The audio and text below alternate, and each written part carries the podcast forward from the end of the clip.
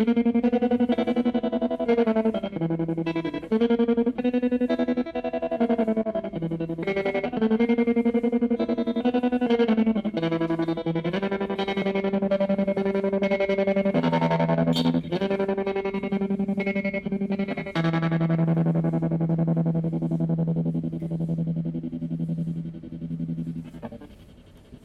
and welcome to the Uncover Up. I'm your co-host Lee Kunle, and together with me are your fellow co-hosts Nathan Radke Hello, Lee. and Alena Papianis. Hi. So today, I'm going to take you back to my youth when I was uh, in grade eight, and I got caught up in a pop culture scene uh, that had just started a few years earlier. I remember a good friend of mine bringing into school a cassette tape on a Sony Walkman of Nirvana's Teen Spirit. Smells like Teen Spirit. There's a bunch of things that we should probably explain at this point. One, what a cassette tape was. That's right. It's how it's how we used to If listen you're to not music. sure, Google it Yeah. and you'll see them the images come up. It was after 8 tracks and LPs, but before CDs and MP3s. Yeah, they weren't great. The one thing that they were good for is if you had a crush on somebody, you could make them a mixed The tape mixtape. Yeah. and then just casually give it to them. good. Even though you had just spent like probably four hours the night before making it, you could just sort of be like, I don't care, take this, whatever. I don't even like it. And uh, Sony Walkman was a way you could listen to cassette tapes.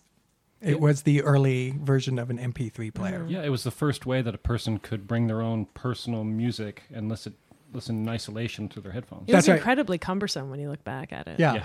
It's like this big box you're carrying around. And yet somehow still better than the technology that followed it, which was the portable CD player, Oh, which yeah. just didn't work. That was bad and skippy. Skipped. Yeah. The problem the Walkman had is once the battery started to go, your song would slow down. That's yeah. right. And then you'd be like, I gotta get to a variety store quick.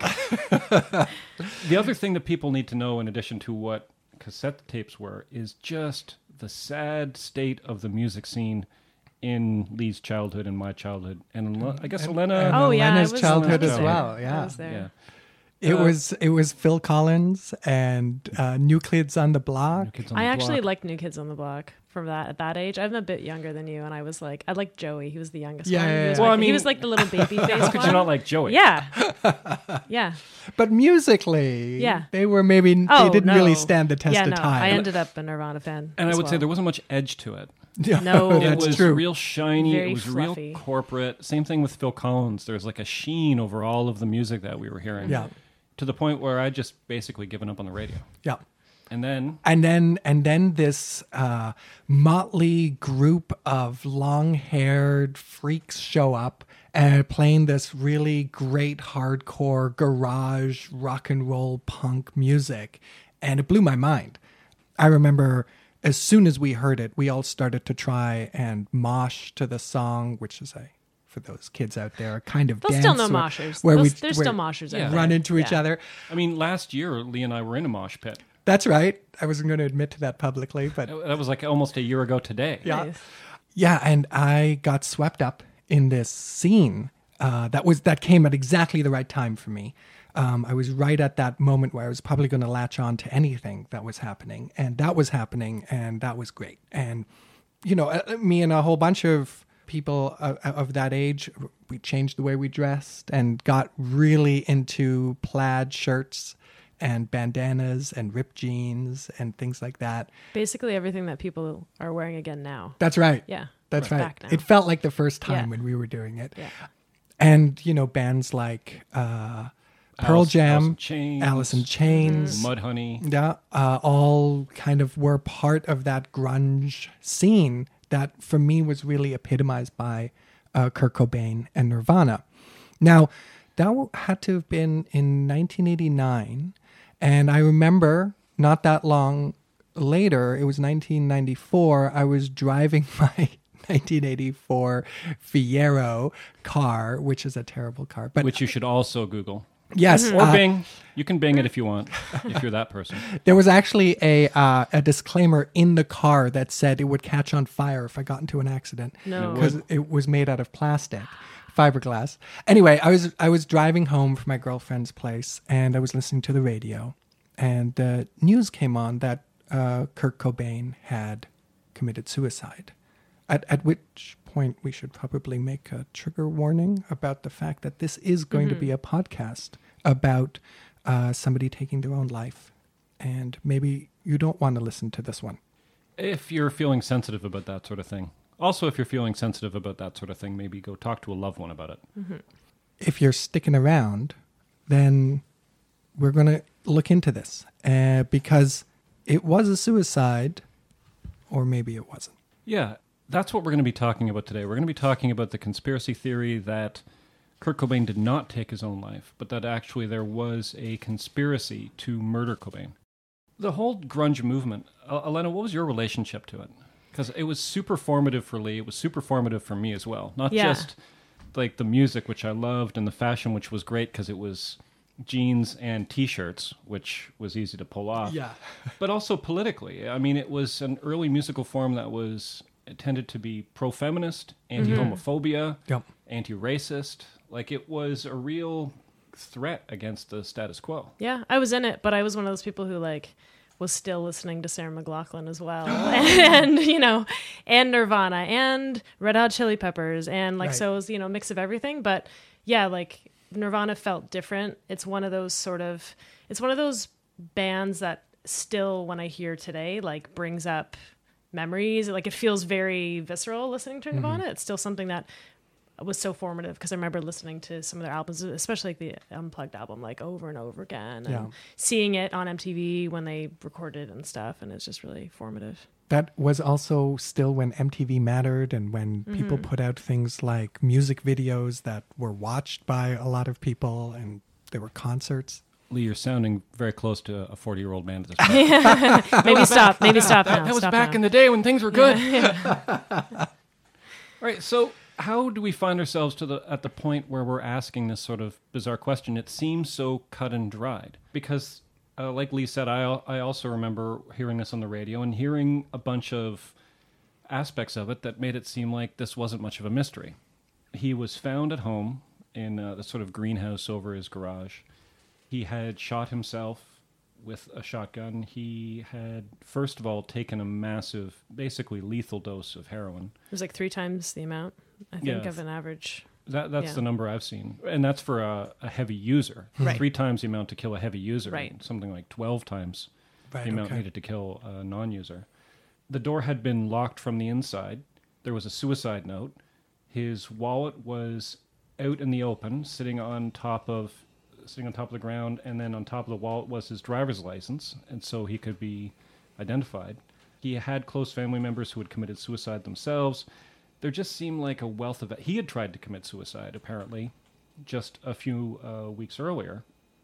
So it just seemed like there was a wealth of evidence that this was clearly just a very tragic example of somebody killing themselves. And it seemed also to follow in a pattern of famous musicians killing themselves. It didn't seem that unusual that somebody who at a young age becomes immensely famous and rich is maybe overwhelmed by that. And you think about people like Jimi Hendrix or Jim Morrison. Jim Morrison. Janis Joplin, Janis Amy Joplin. Winehouse too was twenty seven. That's right, Yeah. exactly. There's a lot of Club. Um, Oh yeah, Alena, you should explain what the 27 Club is in case anybody doesn't Right. know. So just the 27 Club is all these famous, mainly musicians that uh, that all seem to have well, all have died at the age of 27. So there's this mythology that's grown around that that it's like this, you know, magical number for deaths or suicides by these young, talented musicians. To the Often, point, yeah. even when Kurt Cobain dies at 27, apparently his mother says, "I told him not to join that stupid club," referring to Right. this 27. oh Club. really? But we looked it up. We looked into it too, and the uh, the average death of a musician is actually 56. The Okay. average age of death. So it actually, you know, statistically isn't, but it's because such prominent people have died at the age of 27. It begins to sort of take on this this mold. hmm Seems like a pattern. Yeah. Yeah, maybe and isn't lots of them one. have died at 28 or 26 or Right. Whatever. I mean, one thing that does seem to hold true, though, is that fame is not good for you. No. Hmm. Like, it is not necessarily something that's going to bring people happiness. We, when we did our Marilyn Monroe cast, I think this came out as well. There's just such a difference between what we expect fame to be like and then what it actually turns into. Mm-hmm. And to your point, Nathan, this is why it didn't seem suspicious to me when I was driving home and I listened to the radio and I heard that he had killed himself. It seemed as though, as tragic as it was and as unexpected as it was for me, uh, to hear about that, it didn't seem strangely surprising. Well, and he he was such a clearly troubled person, right? It was part of that was his part of his persona and his sensitivity that made Mhm. him the musician, you know, the great musician that he was, and write the songs that he did write. But clearly, like fame was not what he wanted it to be either. Like he he wasn't happy seeing the impact he had on people and people in the crowds. Apparently, he'd witnessed some people like doing drugs or doing heroin right there, Mhm. and kind of you know look back and be like, what is happening? Like I hope I'm not inspiring Hmm. people to do these things. And so it was a weird like. I think fame ended up being a weird mirror for him too. That that really further troubled him. He also really struggled with the fact that a lot of the people who were his fans, who were big Nirvana fans, were people that he would have disliked and people that would have picked on him in high school. Mhm. Like Right. people that these are the he's like, I'm complaining about you in these songs and you're dancing around to them and Right. you, you don't realize it. Yeah, it did seem to make sense in a tragic, sort of terribly predictable way. and his childhood as well. Like, Yeah. so it, um, did his parents split quite early? they split pretty early. Right. And he lived, he ended up living with, uh, I think, a friend. Like, I think he just slept on a friend's couch for, I don't know how long, um, instead of like, he just didn't want to be in his, with his mother's house that he was living in. Yeah, he started off with his mom. He was having a lot of troubles. He got medicated. The medication didn't seem to work very well. She didn't think that she could control him any longer. So then he goes to his dad's. And he's at his dad's for a bit, and then there's problems there. And so then he ends up with friends and on a lot of couches. And just, he had a middle class uh, lifestyle growing up, but it was not a stable one. And it wasn't one Mhm. that Mm. provided him any kind of sense of family. No, and c- he was physically in a lot of pain too. He had like constant stomach pains from what I've read. Yeah, the, the stomach pain is interesting, and we'll come back to that because a lot of people also said, oh, well, the, the stomach pain was a reason for the suicide. He just couldn't take it any longer. Hmm. So we're going to come back to all of those things that we've just mentioned because, as it turns out, there's issues with all of them. Starting with the stomach pain, uh, for a long time it was undiagnosed. It's been argued that that's part of the reason he started doing heroin in the late 80s is because of the To pain To manage the pain, I see. uh, friends of his, like um, Buzzo from the Melvins, said that it's more likely that the heroin was contributing to his stomach pain Right. because one of the many things that heroin does is Right. it makes it hard for you to eat, and makes you throw up a lot. But actually, at the time of his death, they had fixed his stomach pain. It turned out to be a pinched nerve in his back. Oh, you're kidding. Oh. And he was like without stomach pain for the first time in a long time when he died. So let's go through some of these other bits of evidence that made it so clear that it was a suicide. Um, the driver's license, I think we can pretty much Mm-hmm. deal with immediately because Yeah. There wasn't it the cop, one of the cops who was there on the scene had taken it out of, out of his wallet and put it there just as an identifying thing that they could record. Yeah, I mean, there's no debate about that. It was Yeah. the police officer who took out the license, not Cobain. Uh, the fact that he had locked himself in, which seems, no pun intended, like an open and shut case, then that obviously he took his own life. Right. If you look at the photograph of the door, it's not a deadbolt that you have to lock from the inside. It's a door handle lock that you can lock and then shut the door from the outside and it'll Oh, lock. I see. So that that is not evidence for it. The previous suicide attempt is sort of tricky. Well, No. it's, it's like a sort of revisionist version of what the story was, right? Like it was in Rome. Yeah, he was in Rome. He had been touring with Nirvana in Europe. Um, Didn't he OD? Wasn't that his Valium? Or... It was it was rohypnol, Rohypnol. and like Right, okay. champagne. Yeah. But it was Courtney Love's doctor in England who was the prescription was under. It was her drugs that he ended up ODing on. And at the time, uh, did he have a note with that one too? He did. She said she burned it. yeah, she said that he had a note. Yeah. In fact, she was the one who said that this was a suicide attempt. But at first, they just called it an accident. yeah, and he said it was an accident. Right. And the doctor said it was an accident. Right. And this is where uh, another figure starts to show up, and obviously this figure is going to figure large in this story, and that's Courtney Love, his uh, wife at the time. With that, maybe let's start with that suicide attempt, or the so-called suicide attempt.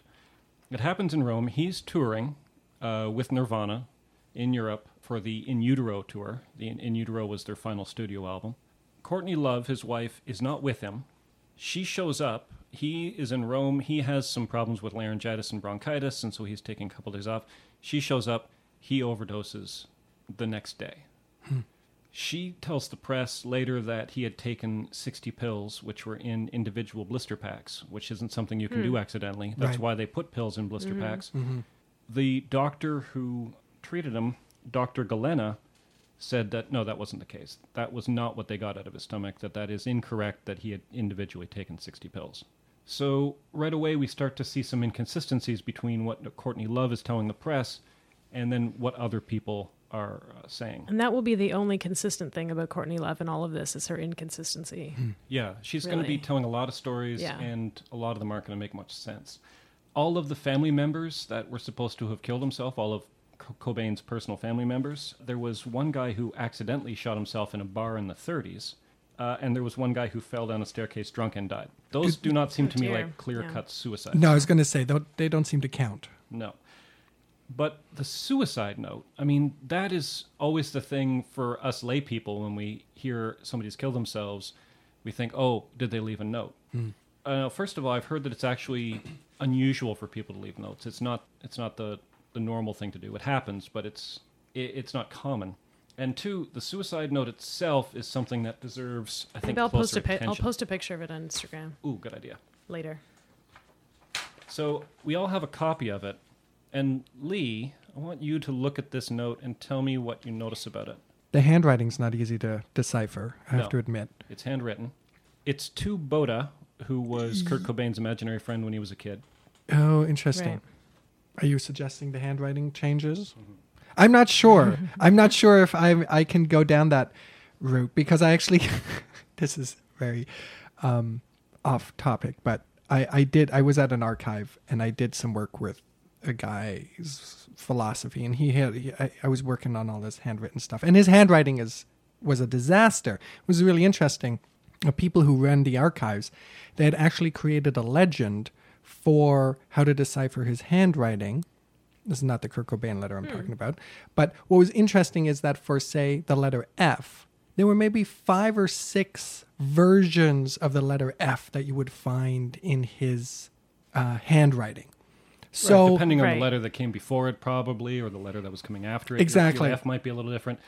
And handwriting analysis is not a science. That's right. So so when you are I guess yeah, you were angling for me to say that in the suicide note, if that is indeed what it is, the the bottom it is true, um, does seem different than uh, the body of the letter. So And there's that a, is a that's a radical difference from the earlier part of the letter. and it's It's, uh it's larger, that's right. it's shakier, Yeah. and the early part of the letter, which is written in very small font, mm-hmm. isn't about killing himself. Right. It's about quitting the music industry. It's about how much he used to love playing music and now he doesn't love it anymore. Yeah. And it's only in the those last four lines, which are in a larger font and a different font, in which he talks when he says, "Please keep going, Courtney, for Frances, his daughter, mm-hmm. for her life, which will be so much happier without me. I love you. I love you." Mm-hmm. All this gets dark. Yes, I don't know if I were to write a note like this, that is dark. if I would start with, "Hey world, I'm going to kill myself." If I wouldn't maybe start with what had what was my own history that brought me to that point. And I'm sure and again, you know, I don't actually know it much about his personal life. But if somebody in this position, somebody who's become extremely famous through music, who's really dedicated his life to this scene, might start with his disappointments in mm-hmm. what he was expecting out of that and then lead into And I mean, you don't know what state. Like, let's say it was written all at the same time, and it was written all by Kurt.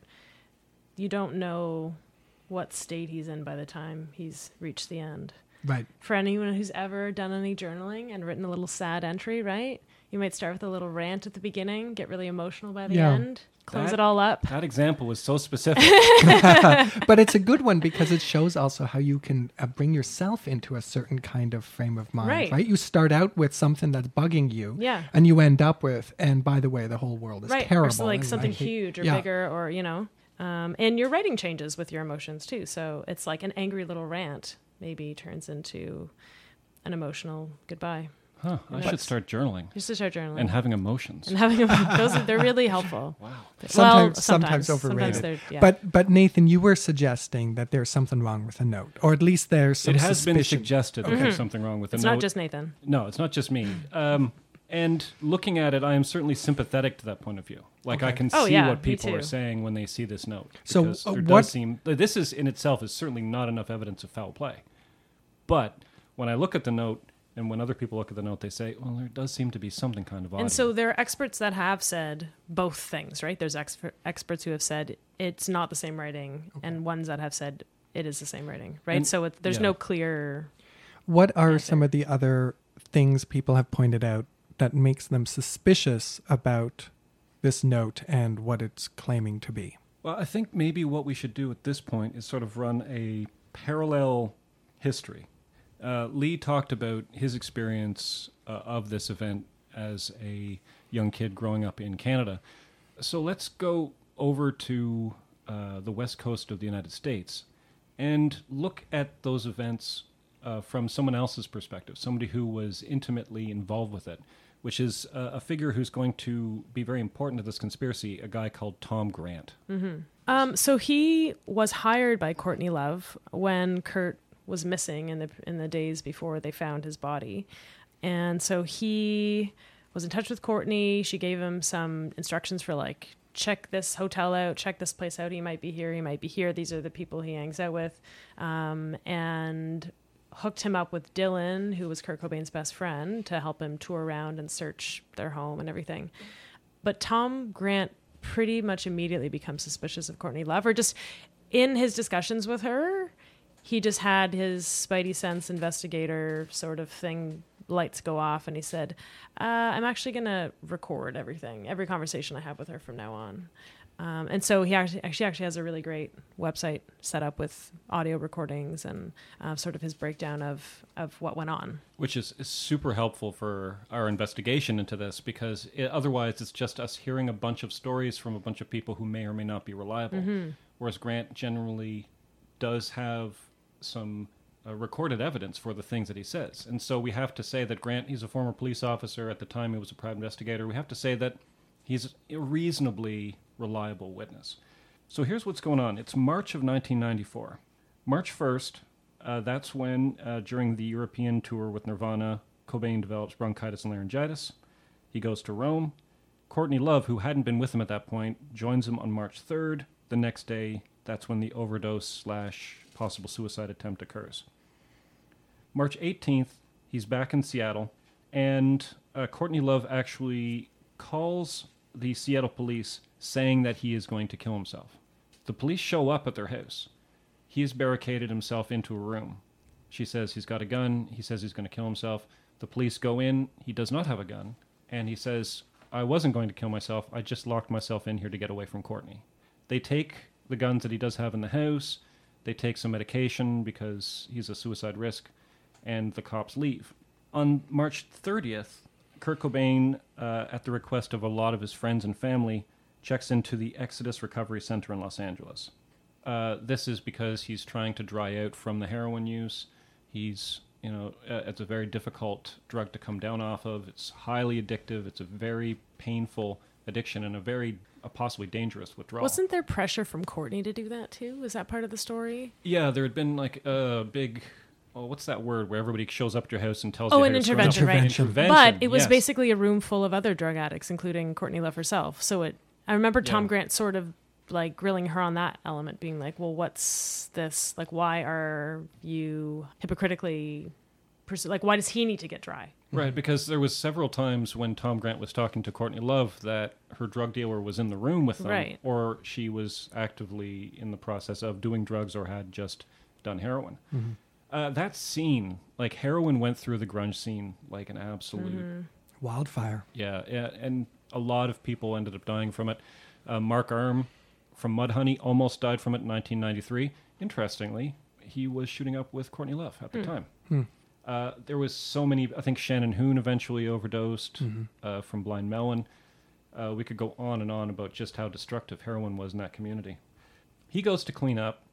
His daughter goes to visit Frances Bean Cobain, and uh, from all accounts, he had a good time playing with her. He was seemed in good mood. Uh, the doctors did not think that he was suicidal, which again is not necessarily evidence.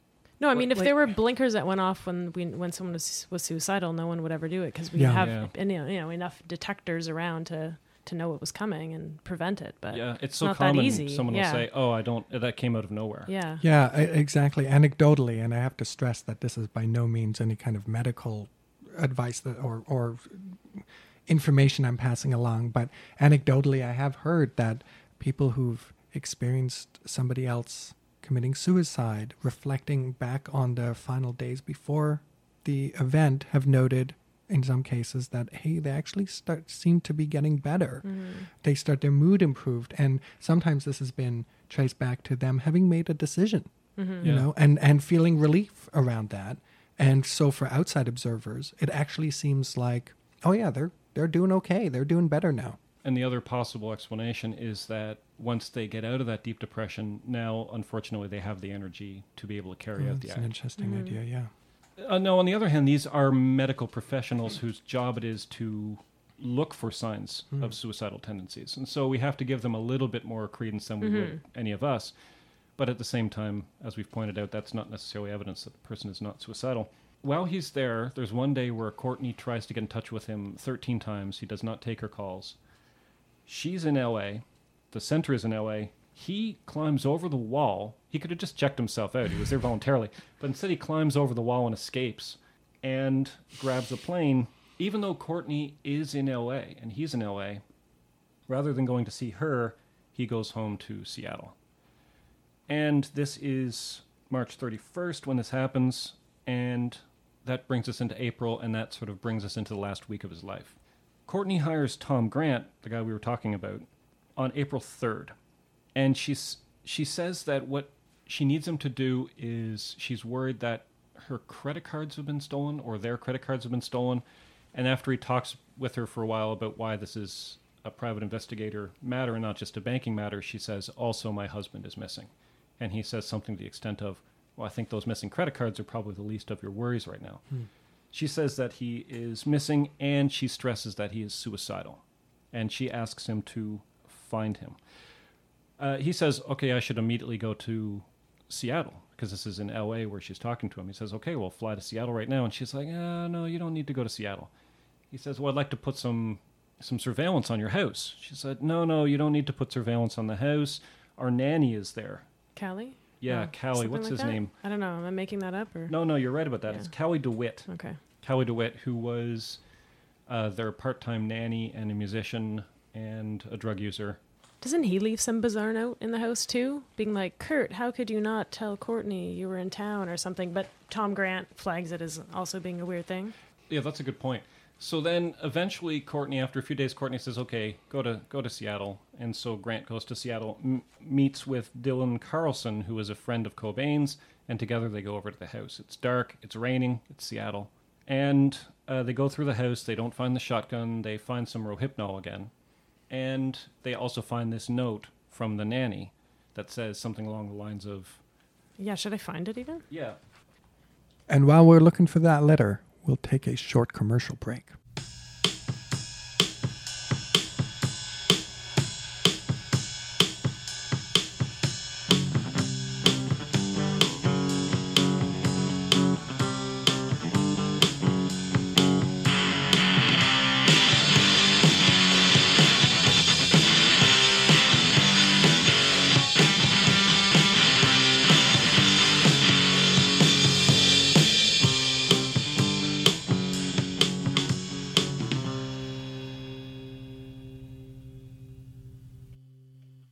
Back.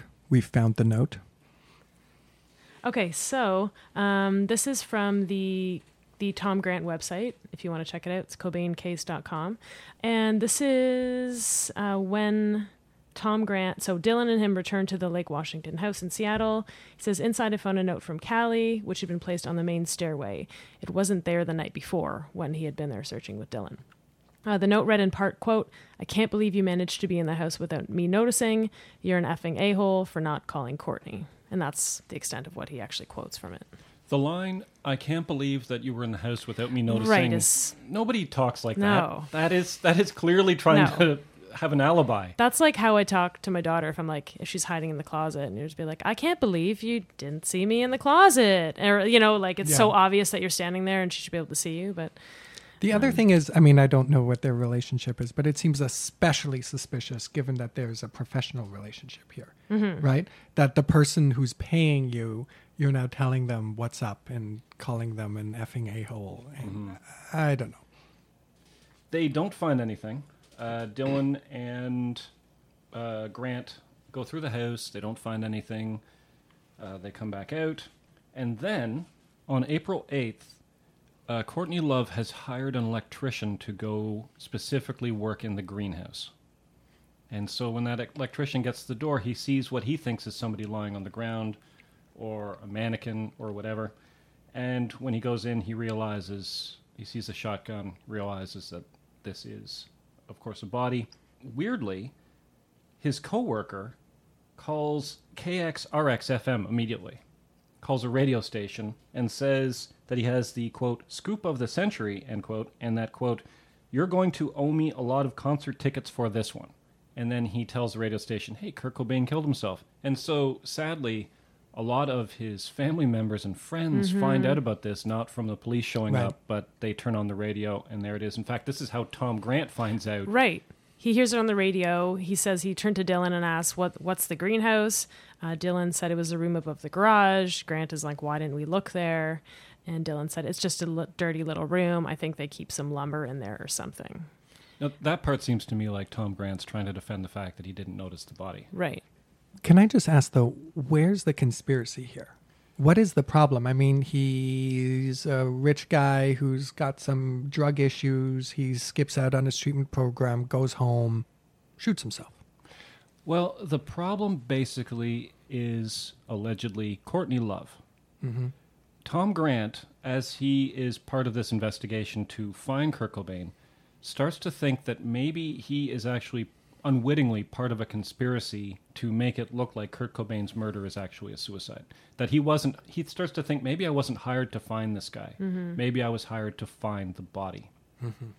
And it's all, he also wonders if maybe the reason Dylan didn't tell him about the greenhouse is because maybe Dylan knew that the body was there and Dylan didn't want to find the body. Well, and because it turns out Kurt Cobain had been dead for two days or more, uh, and he was found that Friday morning, and they had just searched it. So he very well could have been up there already. And apparently, his credit card was still even used that morning when he had already been allegedly dead for two or more days. Which is weird when you think of the thing that Courtney Love had said initially is that mm-hmm. she was worried about this credit card.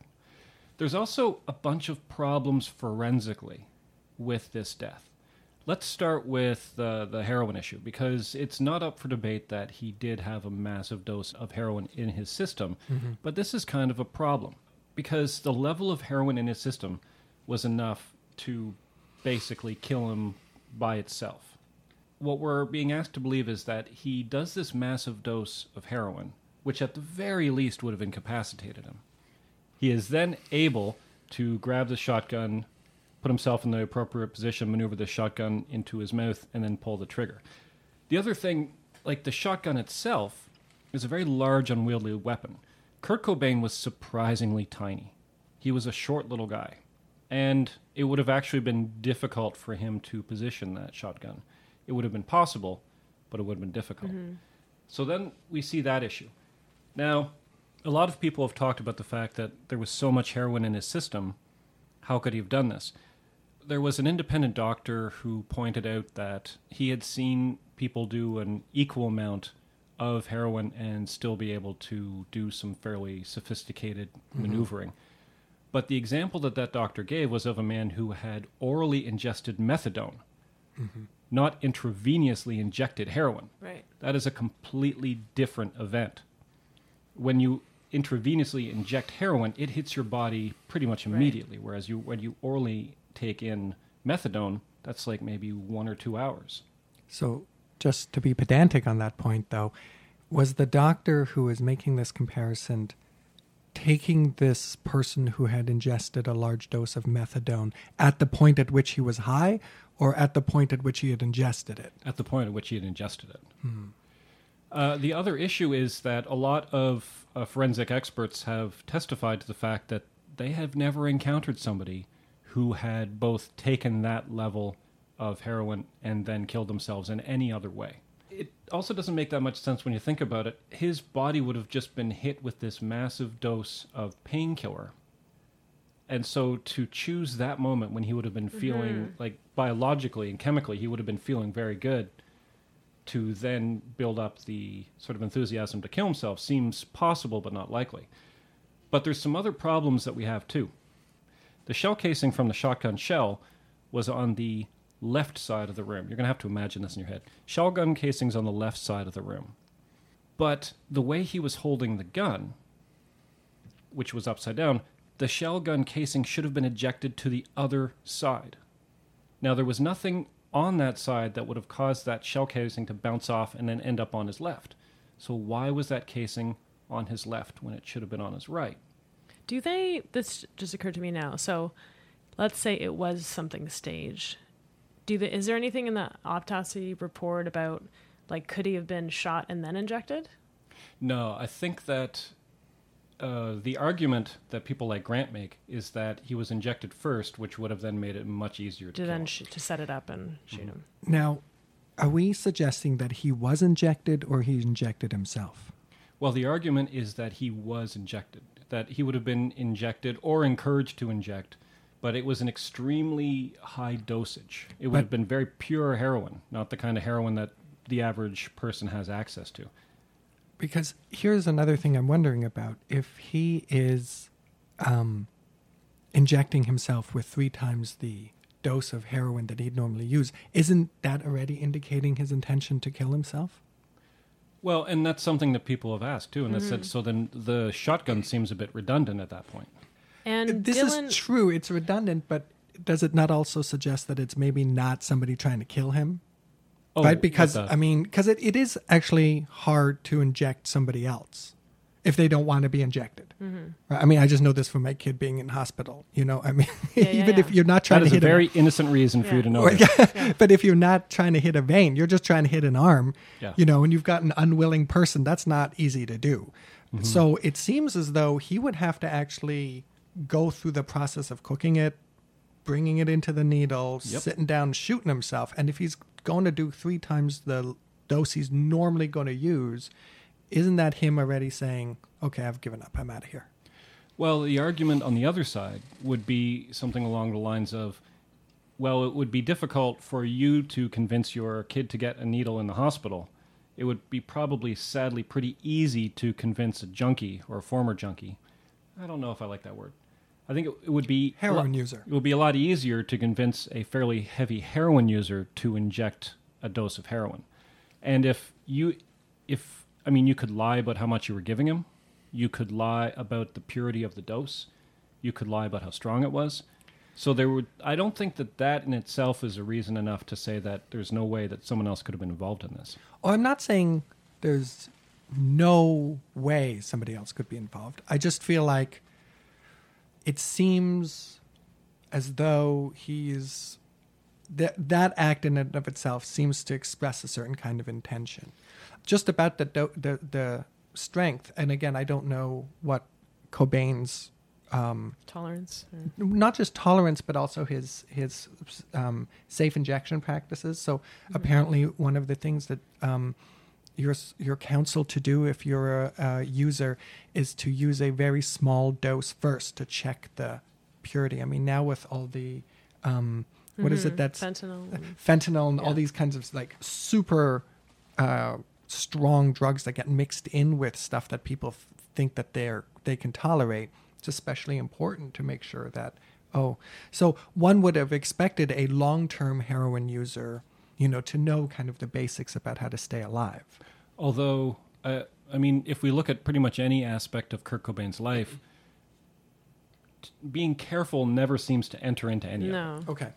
But there's also other things like so when he first went to buy the shotguns, he said it was just for protection in case someone was to break in. And there, there had been a break in at the place. Right. And so Tom Grant and other figures would, you know, ask Dylan, who so now retroactively is like, oh, he was suicidal. He killed himself. To be like, well, if you thought he was suicidal, why did you let him have these guns in the house mm. and buy these guns? And so it seems like it was easy once he killed himself to be like, oh, yeah, he was suicidal. Yet when you question them on all these things, like, well, why weren't you there with them, or why didn't you watch him, or why did you let him, you know, have these guns? Then they don't have an answer for that. Mm-hmm. So I don't know. And there's also the question, which we come back to: it, would it even be possible for him to shoot himself after injecting that level of heroin? And this is something again we see sort of disagreements from different doctors, but the majority of people who have experience in this area say it seems, at the very least, it seems unlikely. Well, let's maybe get into a little bit about the, and I'm sorry for how gruesome this is, but the actual shooting itself. Because Nathan, you were talking about how the gun is very the the uh, shotgun has a very long Very barrel. long barrel. Maybe he wasn't even able to. How was the idea that he pulled the trigger with his with his thumb. with his thumb? I think they've proven that he could have done it now, he but could have at, done but it. that s- s- you know controversy was surrounding that initially, or at least the conspiracy being like, well, could he? How could have he even done it? But I think they've proven now through sort of reenacting things that he would have been able to do it. But you probably wouldn't have been able to do it without leaving a thumbprint on the trigger. Right. or some kind of fingerprint on the gun. And this is another bit of evidence that starts to become a little bit suspicious is that there were not fingerprints on the gun. If this were a murder staged to look like a suicide, would that not be something you would make sure, like you would actually get the guy's thumb to be? Wasn't the- it that there was no, f- like, it, there were little partials, but there was no official one, I believe. Like, it Oh, wasn't I that it was see. Mm-hmm. wiped clean, I don't think. I I think there see, were all these little partials that they couldn't confirm that it was his. And this goes back to kind of like the handwriting analysis. Fingerprint analysis is not the exact science that it looks like on TV. Okay, so it is possible that there, Alena, from what you're saying, there are potentially yeah, there's like, in, yeah, fingerprints. partial It's just that they weren't able to directly match it. Right. Because here's where what I'm sort of thinking about. I'm wondering. One of the principles I always go back to is can we explain the story without a conspiracy? Mm-hmm. And that doesn't always work because sometimes you can and there's still a conspiracy there. So I don't want to suggest that that's the silver bullet that solves all these problems. Well, in a way, this is kind of like the classic Occam's razor idea, right? Because to have a conspiracy, you you have to postulate a bunch more premises. You have to say, and this also happened, and this also happened, and, and while Occam's razor tends to be misused on the internet, I find, and it isn't just What this idea. yeah, everything's misused on the internet. But it isn't just this idea that the simplest explanation is the most likely one. It's this idea: don't introduce things that you don't need to to have an explanation. So I'm wondering, this is always something I try and come back to when we're thinking about any type of conspiracy, is can we retell the story uh, in exactly the way we understand the facts without any uh, conspiratorial involvement? So I'm thinking now the problem seems to be he has got too much heroin in his body to shoot himself. Again, I apologize for the gruesome dimension of trying to think through somebody's death like this, but if I were if I had planned to do this, um, if I had set out that day and I said, okay, you know what, today's the day. This and the plan is, I'm going to kill myself. One, I think there is a certain logic to shooting up first, just to. oh no! I'm taking a picture. Um, Oddly enough, there's a pretzel on Lee's leg, just like waiting. It's to waiting be to be when he, when he has a chance to eat it later. So I just wanted to get a picture of it. That's amazing. Yeah. I'm saving it. Um, okay, I think it makes sense to shoot up first. If I would also shoot up with more than is my regular dose, uh, because that's it, right? I'm out of here. I would also, though, maybe set up the gun and everything first too. So let's imagine Kurt Cobain sitting there with his gear that is, you know, his needle and whatever else he needs to cook up his heroin. I wouldn't think that you would shoot up and then you'd go walking around finding your gun and stuff. It feels to me like this is all set. Mm-hmm. And then you stick it in your arm, you pull the gun around, the heroin hits, and boom. Does that account for the events?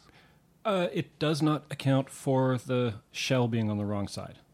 And that's where this idea that we want the simplest explanation, I feel like to get that shell to the other side, we're going to have to make a lot of extra postulations, which are going to end up making the suicide probably maybe even more complicated than the idea of a So, conspiracy. so that's what you're coming down on. You are suggesting that this is maybe a case of it being a, a an actual conspiracy theory. What I'm saying about this is that the day they found his body is the same day the police declared it was a suicide. Mm-hmm. So I don't know if it was a conspiracy. I don't know if it was suicide. But I do know that that was not an appropriate or proper police investigation into mm-hmm. this. You know what just came to my mind, which again I don't want to just jump on any bandwagon when it comes to conspiracy, but Tom Grant has uncovered, or he has a couple of recordings too, where Courtney Love is talking about how she has some connections with a couple local, co- like a couple cops, and they've like done her favors before, and or she's gotten information from them or fed stories and stuff. This does bring up, there's actually more evidence that we haven't told Lee about Mm-hmm. because we haven't told him about El Duce. Oh man, yeah. So maybe we need to get into El Duce. This is El Duce. Who if you want to is see El him. Duce? El Duce Alvin Hoke. looks like if all of my uncles had a baby, that baby would look like El Duce. I'm looking at a picture of him. It's, And Yeah. he was apparently what thirty something when he was died. Yeah. When he died, and uh, when he was he- killed by a train. I looks believe? like he's 100. Yes, he's yeah. Okay, so El Duce, or Eldon Hoke is his real name. He was in kind of this really hardcore, aggressive music scene. And he started to make a lot of noises after the death of Kurt Cobain that maybe Courtney Love had actually offered him 50 grand to kill Kurt Cobain. He claimed it. Like he, there's video of him claiming it in a documentary that she offered him fifty Yep. grand to kill him, and he said no. yeah, he said that he said no, but he said somebody else said yes. Mm-hmm. And he gave the first name Alan. And then, as Alena pointed out, a few days after he did that interview for that documentary, he was killed by a train. If How he are you had, feeling, Lee? If he had not been killed by a train, would we have heard about him? Yeah, because he was in the documentary. Right. Okay. Whenever there's um, an unsolved murder, like a big kind of, uh, even if, especially if it's like a serial murder or something, there is a phenomenon where people come out and take responsibility for it, even though they clearly did not do it. Sure. But something else that uh, also there was was an Alan. There was an Alan. A guy called Alan Wrench. Obviously, that's his stage name. He was also part of that aggressive, hardcore, angry. Uh, it wasn't. He wasn't in the grunge scene. He was in this sort of misogynistic shock rock kind of scene. And after uh, Kurt Cobain's death, Alan Wrench came into a bunch of money. Okay. So again, it's all very frustratingly circumstantial. And like I said, I don't actually know whether I believe the conspiracy theory or that suicide like to be honest, both of them seem potentially true. What is the motivation that we're ascribing to uh, Courtney Love here? And that's The another. simplest possible motivation. yeah, but she's already got money. but no? divorce. He he was gonna leave her. But doesn't that make her even richer? No, No. she Oh. because he had a prenup. And apparently, But she's got a kid with him. I mean, this has got. I know, but apparently, up until even the week before this, because there's, I don't, again, everyone is so inconsistent. Like every every witness you're talking to, or you, or you see them talking. Um, there was a nanny who had just quit pretty recently uh, before he killed himself. And she was saying how what bothered her the most about that time there was all the discussions of his will because he was about to change his will and um, she, apparently Courtney Love just was talking about it a lot about him like needing to sign it and finalize it and um, make all these changes, and he never did in the end. I don't think, and I don't know what the changes were he was making exactly. And the but- other thing was that they had actually lost custody temporarily of their child because Courtney Love had been in a magazine talking about how she had been doing heroin while she was pregnant. right, Oh wow. Okay. Um, and she had called. I don't know if it was was it Rosemary Carroll? Was it her? Rosemary Carroll. Yeah, calling her agent. Uh, previously saying like get me the meanest baddest divorce lawyer that you can in town Ooh, that's some other things that Yeah. maybe we should tell Lee. Rosemary Carroll is kind of an, an important Mm-hmm. character in this. She is the lawyer for Kurt and Courtney. okay. And uh, Courtney Love had started coming to Carroll saying that she wanted a divorce lawyer or things like that. And while she was in the office once, Courtney Love leaves a backpack in Rosemary Carroll's office and doesn't come back for it. Rosemary Carroll's like, I'll get it to her later. After Kurt Cobain's death, Carroll thinks, oh, maybe I should look in this backpack. And what she finds is a piece of paper. And have you seen a photograph of this piece No. of paper? The only way you can possibly describe it is somebody practicing oh handwriting. right right It's just a bunch of letter A's, a bunch of letter B's, a bunch of capital E's. I there's and there's And some it, it looks like when you matched up with Kurt Cobain's handwriting, it's hard not to say this is a piece of paper that looks like somebody trying to recreate Kurt Cobain's handwriting. Um, I mean, she just is totally on board with Tom Grant. Like she's Oh yeah, we should have we should at she's this like point it maybe totally say, sounded phony. Like she is equally suspicious of him. Yeah, if we had a list As of him, people who think that Love was somehow responsible for Cobain's death, we would have their lawyer, Yeah, uh, Courtney Love's father, yeah. Um, Tom Grant, Tom Grant, Courtney. So the private investigator hired by Courtney Love, El Duce. uh, El Duce, clearly, R.I.P. yeah. Can can I just go back though to the motivation just to clarify it a little bit for me? And because I, I don't remember the timeline entirely. Courtney Love is the front person for a band called Hole. Yes, who released their first big album the week after uh, Cobain's death. Oh, okay. So she was not yet making independent money off of her musical No, career. and in fact, while she was getting mad at him for wanting to stop touring and bring in all these bucks because she'd only get like a couple hundred grand for something, and he was just racking in millions to do a tour. And so she was not making the money that he was. And there's more stuff uh, about Rosemary Carroll. Maybe if we can get some of these in there somewhere, you can check on that. Like she, um, uh, there's one of her commenting on Courtney's ability to manipulate the police and the press as well. And she's just like, it's amazing that she can do all this. She says it's obvious they're lying about um, Dylan claiming. He later claimed that um, Courtney had told him to check the. No, Dylan later denied Courtney had told him to check the greenhouse. And Rosemary is like, it's obvious they're lying. Like she feels like Dylan and Courtney are in on it together. So, okay. Sorry, I took you off topic there. No, no. So I'm just again, I'm just trying to summarize. So the idea being that Courtney Love is a manipulating, controlling, jealous person who's not nice and who's just mean spirited and has a lot of issues of her own.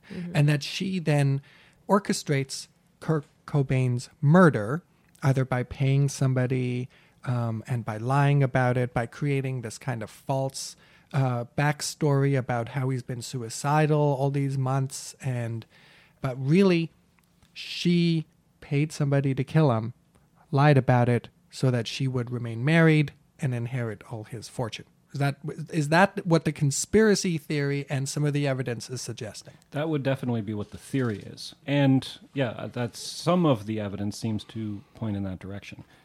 Now, I think at this point maybe we should quickly talk about Courtney Love. Uh, because There's she has, more? Yeah, Yeah. there is a, oh, yeah. she has It's just the surface. fascinating, fascinating history. Uh, to begin with, her father, Hank Harrison, was the first manager of the Warlocks. The Warlocks, of course, eventually turned into the Grateful Dead.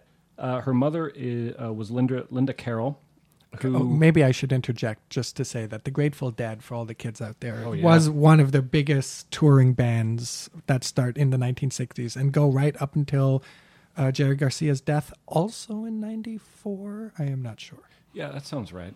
And also a band that's probably more known for their fan base and their drug use than That's their, right. than their music. then their music. Uh, speaking of drug use, uh, her mother, Linda Carroll, was in the Ken Kesey scene, uh, which was all the acid parties that you saw in the 60s. And here we start to see a bit of a tie in with something that eventually we're going to have to talk about, which is MK Ultra. Oh yeah. I don't know. I can't. We're going to go on the radio next week and talk about MK Ultra. We haven't done a podcast just yet. We're on it. saving the best for later. That is a good and grim one. Her godfather was Phil Lesh, the bass player for the Grateful Dead. Um, and her godmother was Delnan Winblad DeMarco. Wow, that's a name. That is a heck of a name, who was from a wealthy right wing family. Now, Courtney claims that she was given LSD when she was three. Wait, how old? Three years old. She claims she was given LSD. Uh, now, she says that her father, Hank Harrison, gave her the LSD. He has said, no, he did not. He took a polygraph and he passed it. Again, Polygraphs I are know, also not not- all- we got a lot of things that aren't quite science in this. Between the handwriting analysis and the polygraphs and the fingerprints. Apparently, you can beat a polygraph test by clenching your sphincter muscle. I have heard that, and I don't know why. it's because the polygraph relies. No, I mean, on, I don't know why I've heard that. I'm Oh. like, I don't know why I know that. No, no, no. but Lee, tell us no, about the no. sphincter. I don't need the details. For some reason, I know them.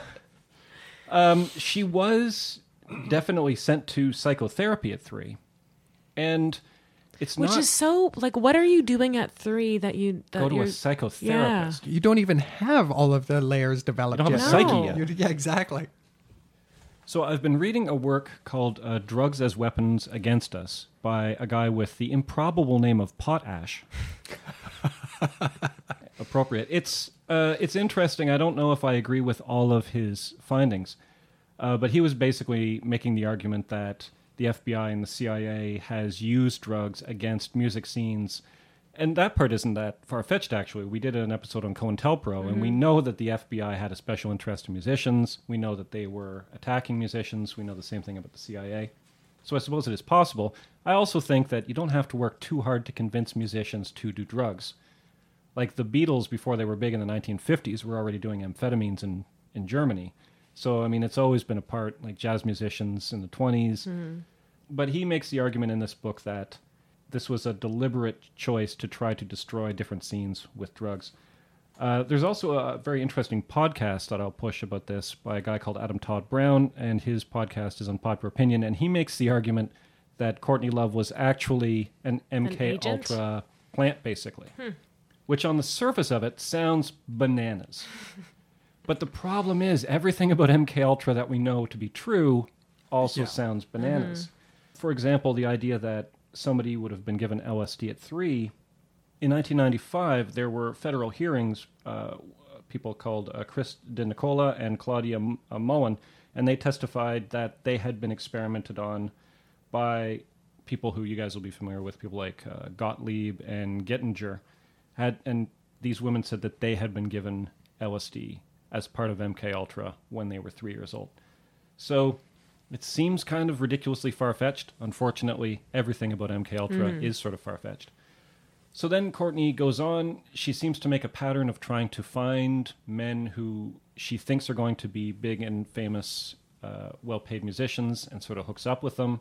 She does this in scene after scene. She starts off in Liverpool in the early 80s and she does that. And she sort of, people sort of get tired of her shtick and they, she gets booted out of that. She ends up on the West Coast and that's where she bumps into, what was that guy's name? The, the super angry guy. in 19 uh, oh when did they get married i don't know but they were officially divorced in 1989 so it must have been quite a bit before that um, courtney love had been married to a man named james moreland he was a frontman for a band called the leaving train and so that was her first husband and they were only married for about three months and it was and they got married in las vegas basically on a dare and he has some really bad things to say about her and her He's not a fan. no, he's not a fan. Um, he, for example, what should I read here? Uh, he said this. Uh, she definitely has an evil side. She once tried to burn my bed when I was sleeping. A fire started and I woke up in shock. It's impossible to figure out Courtney's motives. Her disdain was powerful and she came off as a spoiled little snot. Courtney is a violent person who, even in the midst of her anonymous, crummy, poverty stricken little marriage, threatened to have me beaten up for $200 when it, I didn't do what she wanted. I was so scared of her, I caved in immediately. And, you know, you hear stories about her violent, um, manipulative nature throughout. Like, this is early days, but you still hear a lot of that. And Kurt Cobain isn't even the only death that she has some kind of association with.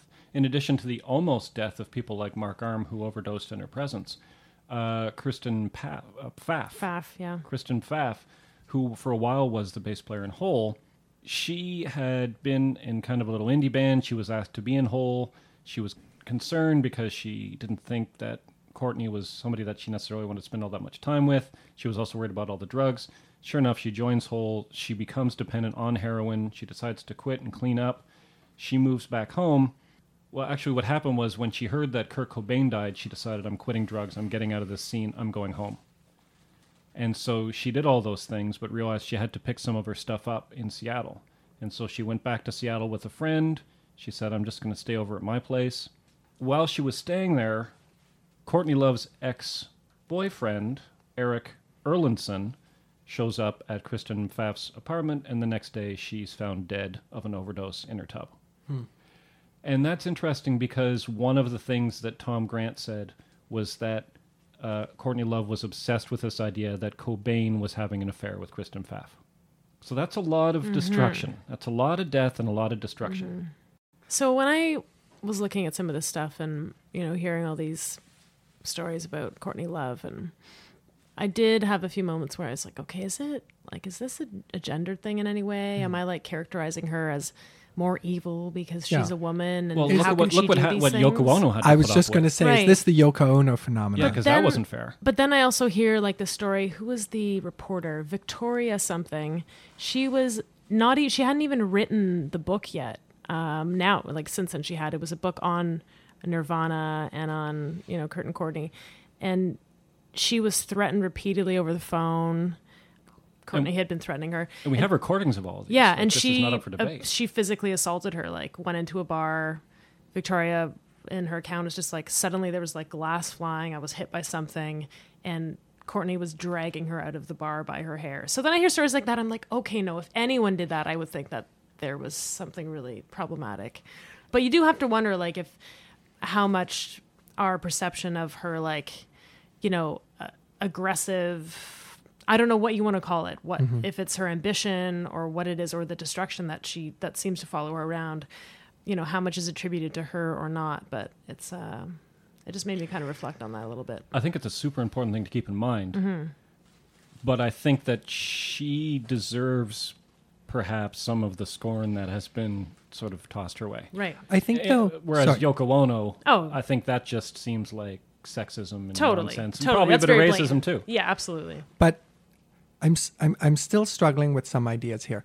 I feel like we can say, okay, Courtney Love is a terrible human being for having done all these things that it looks as though it's pretty clear that she did. Beat people up, you know, threaten them, all of this. Overdose and uh, or help other people overdose. Yeah. Like none none of this is up for debate. And yet it seems a big leap to go from you're an awful person to you're a murderer. That's true. But I would also say that there can be a big leap between you're a heroin addict and you're depressed. Therefore, you must be somebody who's committed suicide. That's true too. That's true too. I wonder. uh, Okay, so I have a question to the both of you, which is given what you've told me, why did the police uh, not think about uh, murder as a possibility? I've So got a let's start there. I've I'll got a start with conspiratorial uh, explanation, and then I have a much less conspiratorial explanation. The conspiratorial explanation is something that Len Lena's already alleged to uh, that Love had friends in the police department and the medical examiner, and so these were people in her orbit. A far less conspiratorial answer is that when the police were provided with an easy solution, they took it. They're like, here's a guy, it looks like suicide, it's suicide, case closed. Right. The the other thing that I do worry about a little bit with this story around Courtney, and again, this is as circumstantial as all the evidence that seems to condemn her. It does seem like pulling off a murder is a pretty complicated job to do, and um, it seems like there's a lot that could go wrong here. I don't know. I don't want to say that she's not in a position to do it because that seems like the same kind of prejudicial opinions that would suggest that because you know she was maybe not as talented a musician and not as moneyed as Cobain that therefore she killed him. Her track record is violent and it is um, aggressive, but it doesn't seem to be. Uh, how do I put this in public? Um, it doesn't seem to be brilliant. Like she doesn't seem to like everything has come out. You know. Well, now, Alena, this is good because what we have to do now is we just wait. And if Lee, we find Lee just beat up in an alley somewhere, be like, Right. we were on to yeah. something. Yeah. Wait, Kurt- wouldn't it Kurt- be wouldn't it be you two that get beat up in an alley? I'm on I'm on Courtney's You just side, said she so- wasn't that bright. Ah, that's true, but you said she's a murderer. So Allegedly. we never, we never, we haven't confirmed anything. Alena, we where are haven't. you leaning here? I uh, mean, it's likely. I don't know. It's likely he killed himself, and Courtney maybe let it happen or knew. I don't know. I don't. I don't want to point a finger because it isn't. Everything is so inconsistent, but that doesn't mean anything necessarily. Mm-hmm. Like just because things she says are inconsistent doesn't mean that she killed them Just because you know she's unstable doesn't mean she killed them There are motives, but but I don't know. I don't know where I exactly am. I think I need to to think a little Could more. could could I if if I forced you if I said you had to bet here you know this is a hundred thousand dollar Ask bet Nathan first. Ask Nathan first. I know where I am absolutely. Okay, good. Go. Here's where I am. Yeah. 100%. I think the police, the Seattle police, bungled this. okay mm-hmm. And well, I can't say because I don't have enough evidence. Mm-hmm. There's enough evidence, circumstantial evidence, that has made me suspicious. Mm-hmm. okay Uh, I also think it's entirely possible that somebody like Kurt Cobain may have taken his own life. I also think that people struggle with this idea of suicide. It, it seems like when somebody appears to have everything that a person could want, we find it perplexing and bizarre that they would take their own life. But of course, we have so many examples of people who have done just that. Right. So I can understand that psychological need in a case like this to be like, no, it can't possibly be suicide. But of course, people in those positions can take their own lives. But there's enough evidence here that I would say that I am not convinced that he did kill himself. Mm-hmm. I'll say that. What about you, Lee? This is all. A lot of this is new information to you. It is. And I have to say that I, I've been more swayed by this information than I have with any other conspiracy that I didn't know much about and came into the room and you guys told me about it. I, I can see that there's a compelling story to be told here uh, about why maybe there's more to the story than meets the eye. At this point, I still come down on I don't think that it was a murder if this were a uh, court case that you had both presented me, I think as a judge I would not be able to convict uh, Courtney Love of murder. No. I do think, though, I could convict her of being a bad person. I mean, at this point, I feel pretty Again, confident. Courtney Lee lives at. You can find him in the back alley at the corner of. Alena, if you're a court judge deciding on Courtney Love's fate, A Courtney judge. Um, hmm. like I'm not, I'm not fully convinced of either. Huh. Really, like Nathan was saying, you're not convinced it's a suicide, but you're not. I feel like I'm not quite convinced it's a murder either. Okay, I'd want It- more there's- investigation. Yeah, there's so there's so many details to comb through. a more thorough investigation probably would have put a lot of these questions to bed um, had they been investigated at that time. Oh, absolutely. Yeah, no, you can't just close a case in a day or within that day. It's hard to kind of put it all together and do a picture that makes sense.